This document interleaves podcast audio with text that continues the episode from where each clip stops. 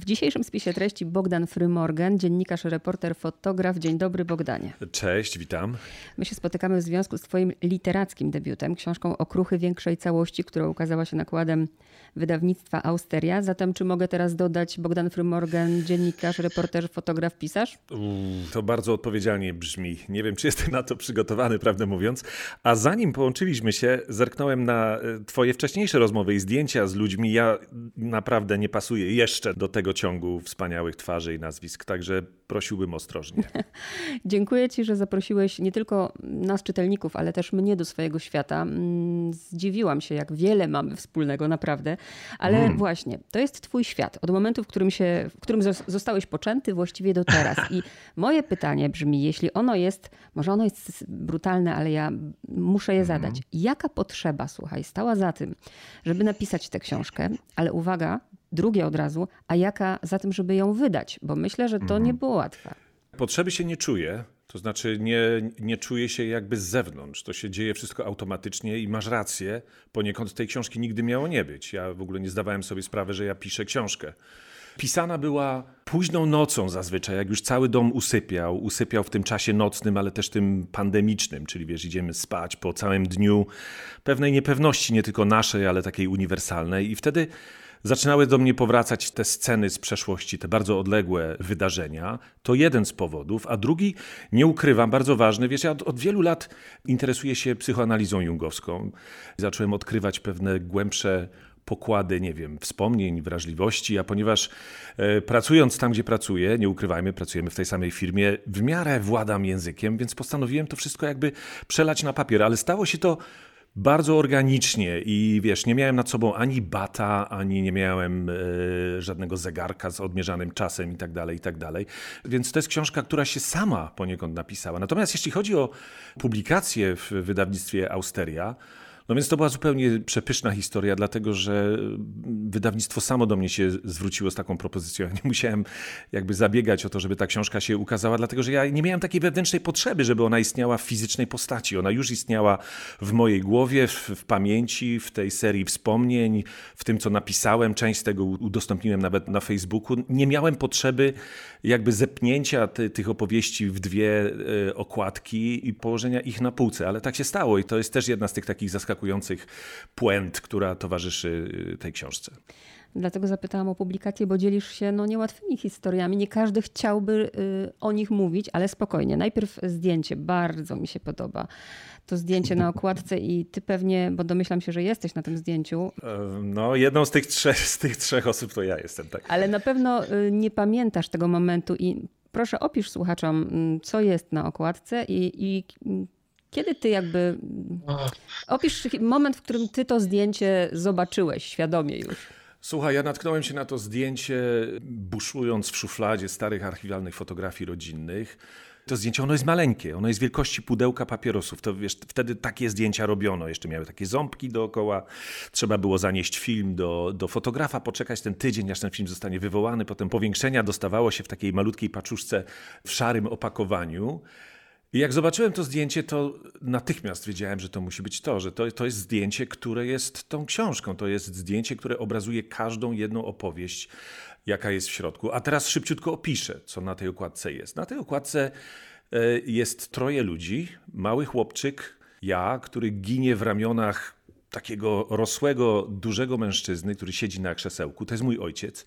A z tyłu Stoi w ciemnych okularach moja matka i bardzo czujnie się nam przygląda.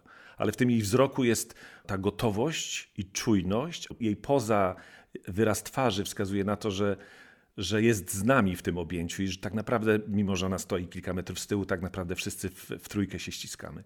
Tak wygląda ta okładka i w momencie, kiedy przeczytałem, napisałem, a później przeczytałem tę książkę, wiedziałem, że to zdjęcie musi być na okładce, bo ono jakby nie tyle zwiastuje, co jest jakby podsumowaniem tej książki. Bo patrząc na to zdjęcie, jeszcze nie wiemy, co jest w środku, ale po przeczytaniu książki to zdjęcie jest tą ostateczną puentą, która tłumaczy wszystko. Zgadzam się w stu procentach. Idealne jest to zdjęcie. Tata.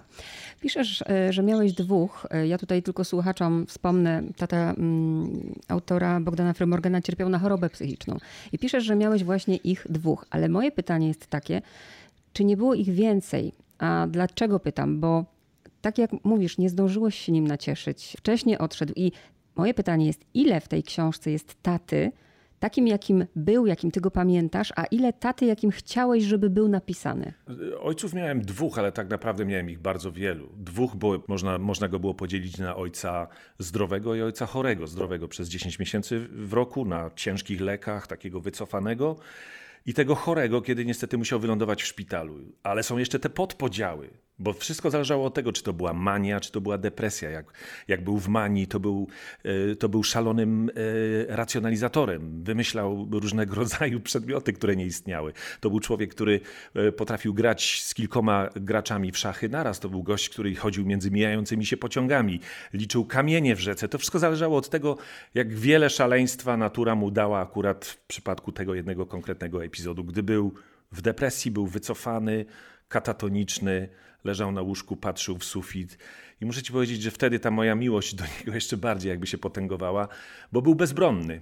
A ja z wiekiem stawałem się jakby powolutku, przechodziłem z tego bycia niemowlęciem, dzieckiem, młodzieńcem do, do kogoś, kto mógł już troszeczkę się ojcem zaopiekować. I w tej książce jest taka, moim zdaniem, najważniejsza opowieść o mojej wycieczce do Rybnika, do szpitala, w którym przebywał, żeby przywieźć tatę małym Fiatem na wesele mojego brata. I, i, i to jest, w tej książce jest kotwicą, bo jadę do tego Rybnika jako już świadomy, nie bardzo dorosły, ale na tyle świadomy człowiek, który jeździ samochodem, może pojechać, ubrać ojca w tym szpitalu, przywieźć go na wesele doznać tego, co się dzieje, bo akurat tego dnia zdarzyło się coś bardzo ważnego.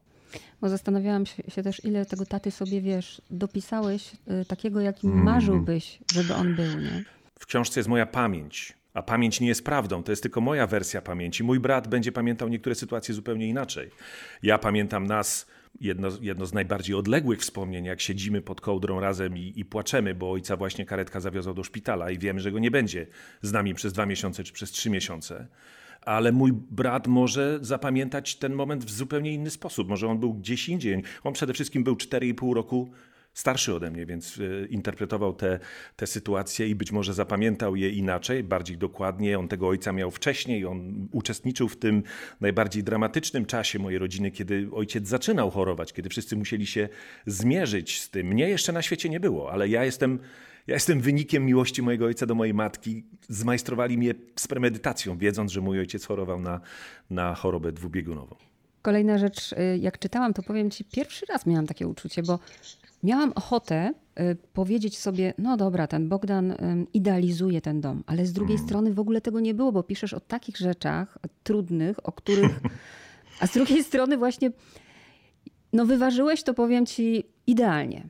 No to ja ci zadam pytanie. Wprawdzie to ty ze mną prowadzisz wywiad. W którym momencie wydało ci się, że idealizuje? Bo to jest bardzo ciekawe dla mnie.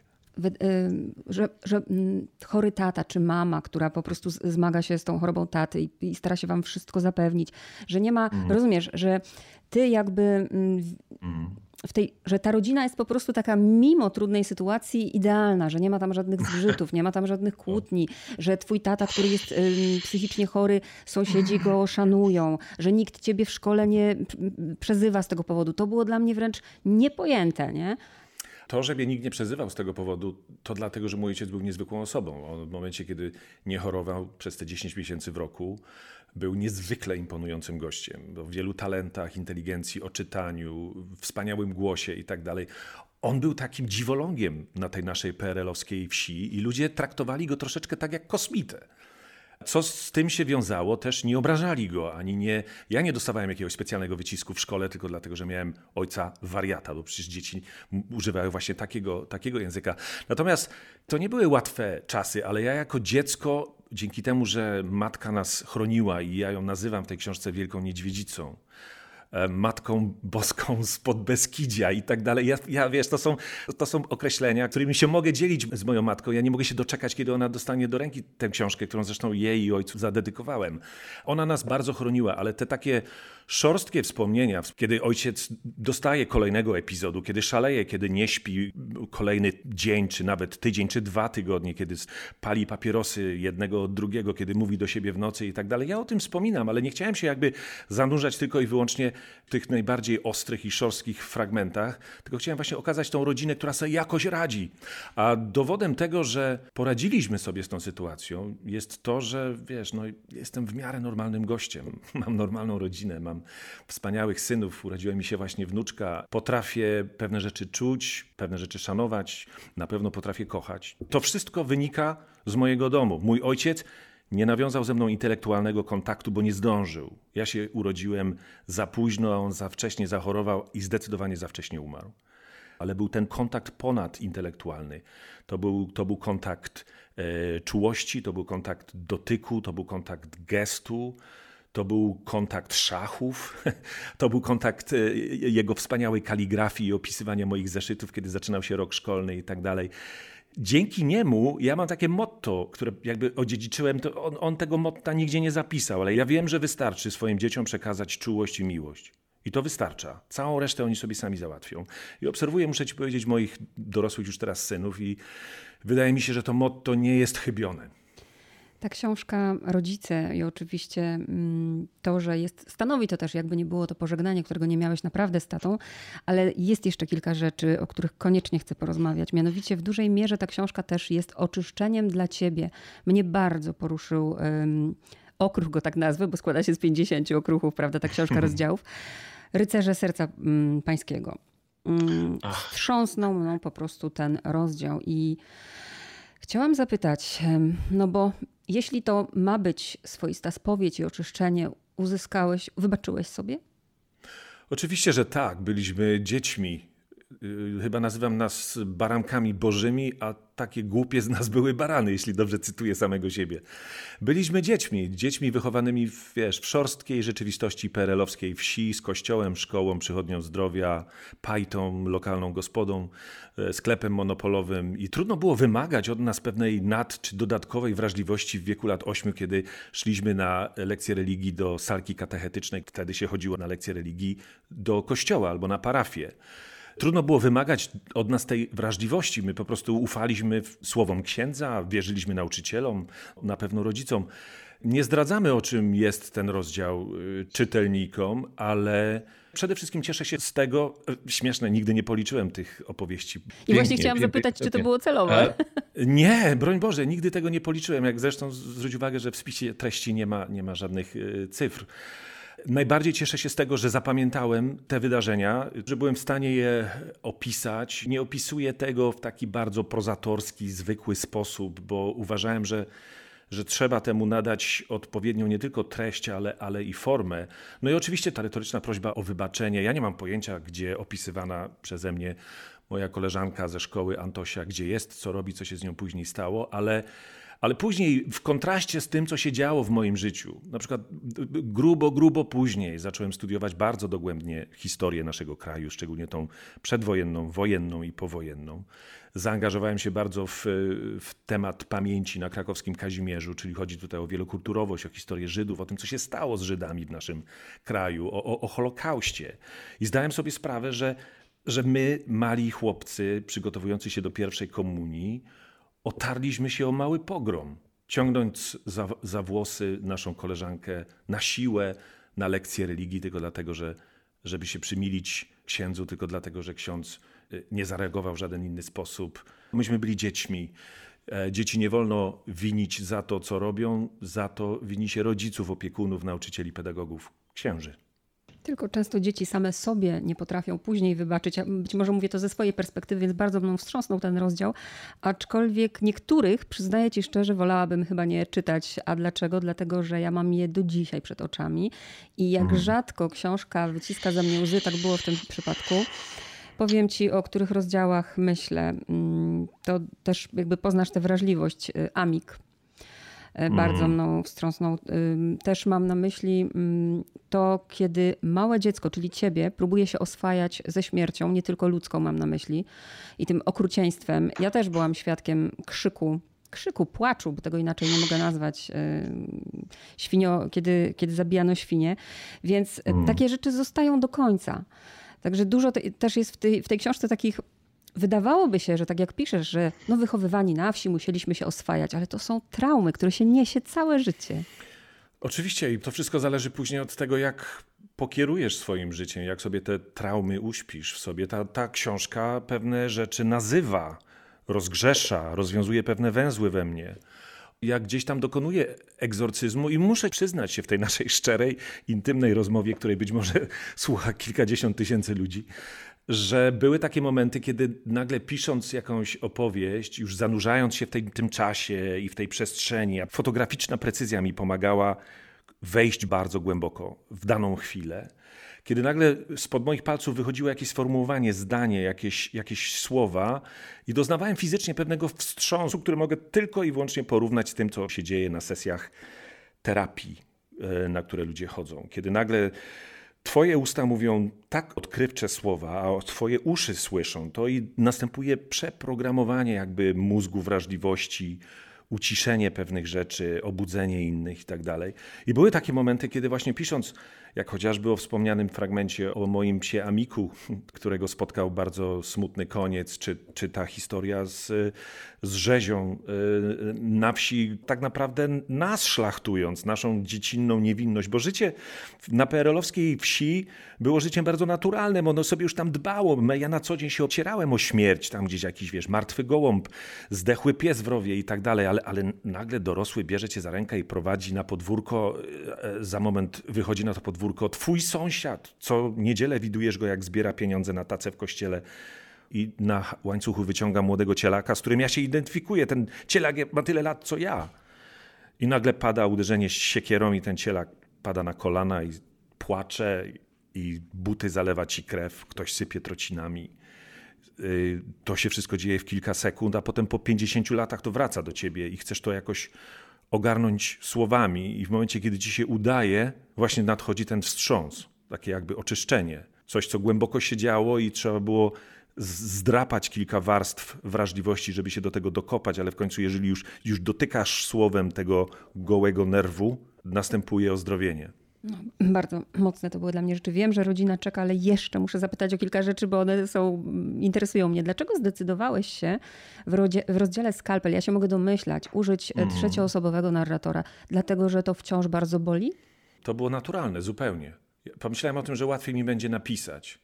Przed sekundą do drzwi zadzwonił 27-letni człowiek z połatanym sercem, który przyniósł mi pokazać swoją wspaniałą córkę, moją wnuczkę. E, ale kiedy pisałem o tym, co, co działo się 27 lat temu w szpitalu w Londynie, to tą traumę związaną z, nie tyle z łataniem serca, bo serce w sumie można łatwo połatać, jeżeli to serce jest na tyle duże, że, że można w niego trafić skalpelem, jeżeli to dziecko jest na tyle mocne, że przeżyje operację, to da się zrobić. Natomiast gorzej sobie poradzić z lękiem, ze strachem, z tym czekaniem przez 6 czy 7 czy 8 godzin na wynik operacji, z tym milczeniem, chociaż jesteś najbliższą tobie w życiu osobą, z twoją żoną, ale oboje milczycie, bo jesteście w swojej własnej zonie, w swojej strefie. To nie jest czas, kiedy ludzie padają sobie w ramiona, to jest czas głębokiego zanurzenia się w tym własnym, suchym basenie emocji. Y, nie mam pojęcia, dlaczego użyłem trzeciej osoby. Odkrywcze jest to, co mówisz, bo dowiedziałem się, że napisałem 50 opowieści, dowiedziałem się, że czasami uciekam się do, trzeciego, do trzeciej osoby narracyjnej. Było mi łatwiej, na pewno. Chociaż wiem, jak ta opowieść się kończyła. Wiesz, zaczynając tą opowieść, ja wiedziałem, jak ona się skończy, ale łatwiej mi było pisać w trzeciej osobie. Kolejna rzecz jeszcze, która mnie bardzo interesuje, w co ty wierzysz? Bo to jest pytanie, które mnie nurtuje całe życie. Mianowicie, jak mm. myślę, czytam tą twoją historię i myślę o tym twoim przyszywanym dziadku, który uczy cię angielskiego i o tym, jak to twoje życie w związku z tym się układa. Jak te puzzle pasują do tej układanki. Ty wierzysz w przeznaczenie czy w przypadek? O, widzisz, to dobrze, że ten kwalifikator się pojawił, bo już myślałem, że będziemy rozmawiać o Bogu. Rozdział poświęcony Bogu czy Bogom jest również w książce. Ty to nazywasz przeznaczeniem. Ja nazywam to podążaniem za nurtem rzeki, którym jest życie. Jak taka łódeczka zrobiona z kory. Od czasu do czasu się odbije od lewego brzegu, od prawego, tutaj na moment się zatrzyma, czasami wpłynie pod most, jest ciemno, ale prędzej czy później, e, jak te małe dzieci, które wychylają się na tym moście, wyobraź sobie siebie, jak miałaś kilka lat, na pewno puszczałaś łódki na, e, na, w takim potoczku czy takiej rzeczce. Prędzej czy później ona się ukazuje po drugiej stronie i wygląda na to, że Obojętnie co się dzieje, ta łódka dalej płynie. Jak ją zostawimy tak w spokoju, to ona sobie dopłynie tam, dokąd ma dopłynąć.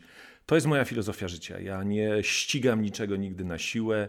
W życiu nie miałem planów żadnych życiowych. Ja tam piszę o dziadku, który nauczył mnie języka angielskiego w wieku lat 12 i to jakby załatwiło moje życie. Wszystko, co się później stało, trzeba było tylko podążać za tą polarną gwiazdą. Tą gwiazdą był mój dziadek, a raczej to, że mnie nauczył języka angielskiego. Dzięki temu trafiłem na anglistykę w Krakowie. Dzięki temu poniekąd wyjechałem y, do Wielkiej Brytanii, dzięki temu pracowałem, przepracowałem w BBC 24 lata. Dzięki temu mówię po angielsku tak, jak mówię po polsku. Wystarczyło podążać za tą polarną gwiazdą. No i jeszcze za tą drugą ważną polarną gwiazdą, która jest babcią. A zakończę tę rozmowę, choć pewnie mogłabym jeszcze długo. Mianowicie piszesz w jednym z rozdziałów, że czujesz taki dreszcz, prawda, kiedy piszesz i kiedy fotografujesz, ale mm. chyba ten dreszcz się też pojawia, śmiem twierdzić, po tym, ile miejsca poświęciłeś w tej książce muzyce. O Boże, słuchaj, ile mamy czasu? ten rozdział się musiał wydarzyć, dlatego że ja zaczynam dzień słuchając muzyki, kończę go słuchając muzyki. Muzyka jest dla mnie największą, nieustającą podróżą. Słucham wszystkiego i wszystkich polegam na rekomendacjach. Broń Boże, nie, ograniczam się, wiesz, bo bardzo łatwo słuchać przez całe życie tego samego. Dla mnie to jest największa tragedia, jaka się może wydarzyć człowiekowi, któremu matka natura dała e, parę uszu. Muzyka jest dla mnie kościołem. Chyba używam takiego sformułowania. To muzyka jest dla mnie kościołem. Bach jest dla mnie Bogiem, muzyka jest kościołem. I nie wyobrażam sobie, co by się stało, gdybym stracił słuch na przykład. Też o tym wspominam, że gdybym zachorował na COVID i stracił węch, jakoś bym sobie poradził, chociaż węch też dla mnie jest niezwykle ważny, ale bez, bez uszu bym umarł. No i na koniec, bo nie możemy tego pominąć, hasło kongres, rozwiń. Słuchaj, to, to jest cudowny zbieg okoliczności, bo tak jak y, ta książka nigdy nie była w zamyśle książką i ona powstała spontanicznie, ona się sama napisała, tak też propozycja, którą złożono mi, żebym został ambasadorem trzeciego Kongresu Zdrowia Psychicznego, który odbędzie się w Warszawie 7 czerwca, była zaskakująca, ale jednocześnie czymś zupełnie naturalnym. Ja się tego nie spodziewałem. To był telefon, który odebrałem wieczorem z taką propozycją od osoby, którą znam od, od wielu lat. Nie zastanawiałem się nawet chwili, bo jakby w tym momencie czuję, że to wszystko miało sens. To pisanie, to siedzenie po nocach, to pamiętanie. Ta książka poniekąd staje się dla mnie paszportem do uczestniczenia w jakimś szerszym dyskursie na temat tego, czym jest zdrowie psychiczne w Polsce, czy, czy, czy, w ogóle, w jaki sposób możemy pomóc ludziom, którzy, którzy chorują, czy mają odpowiednie wsparcie, w jaki sposób możemy zgromadzić przy jednym stole różne środowiska, które wspólnymi siłami mogą jakoś pomóc y, ludziom chorującym psychicznie. Także jest to pewna puenta, jest to pewne zwieńczenie tej, tej książki, które jest e, dla mnie bardzo zaskakujące, ale wzruszające jednocześnie i, i ja, ja do, dołożę wszelkich starań, żeby, żebym był dobrym ambasadorem tego, tego kongresu. Nigdy nie myślałem, że zostanę w życiu ambasadorem. jestem fotografem, jestem dziennikarzem, jestem człowiekiem, a teraz dziwnym trafem taka etykieta. Bardzo Ci dziękuję za rozmowę. Bogdan Frymorgan był gościem spisu treści. To ja Ci dziękuję. Dziękuję Ci za te 50 policzonych opowieści. Bardzo Ci dziękuję.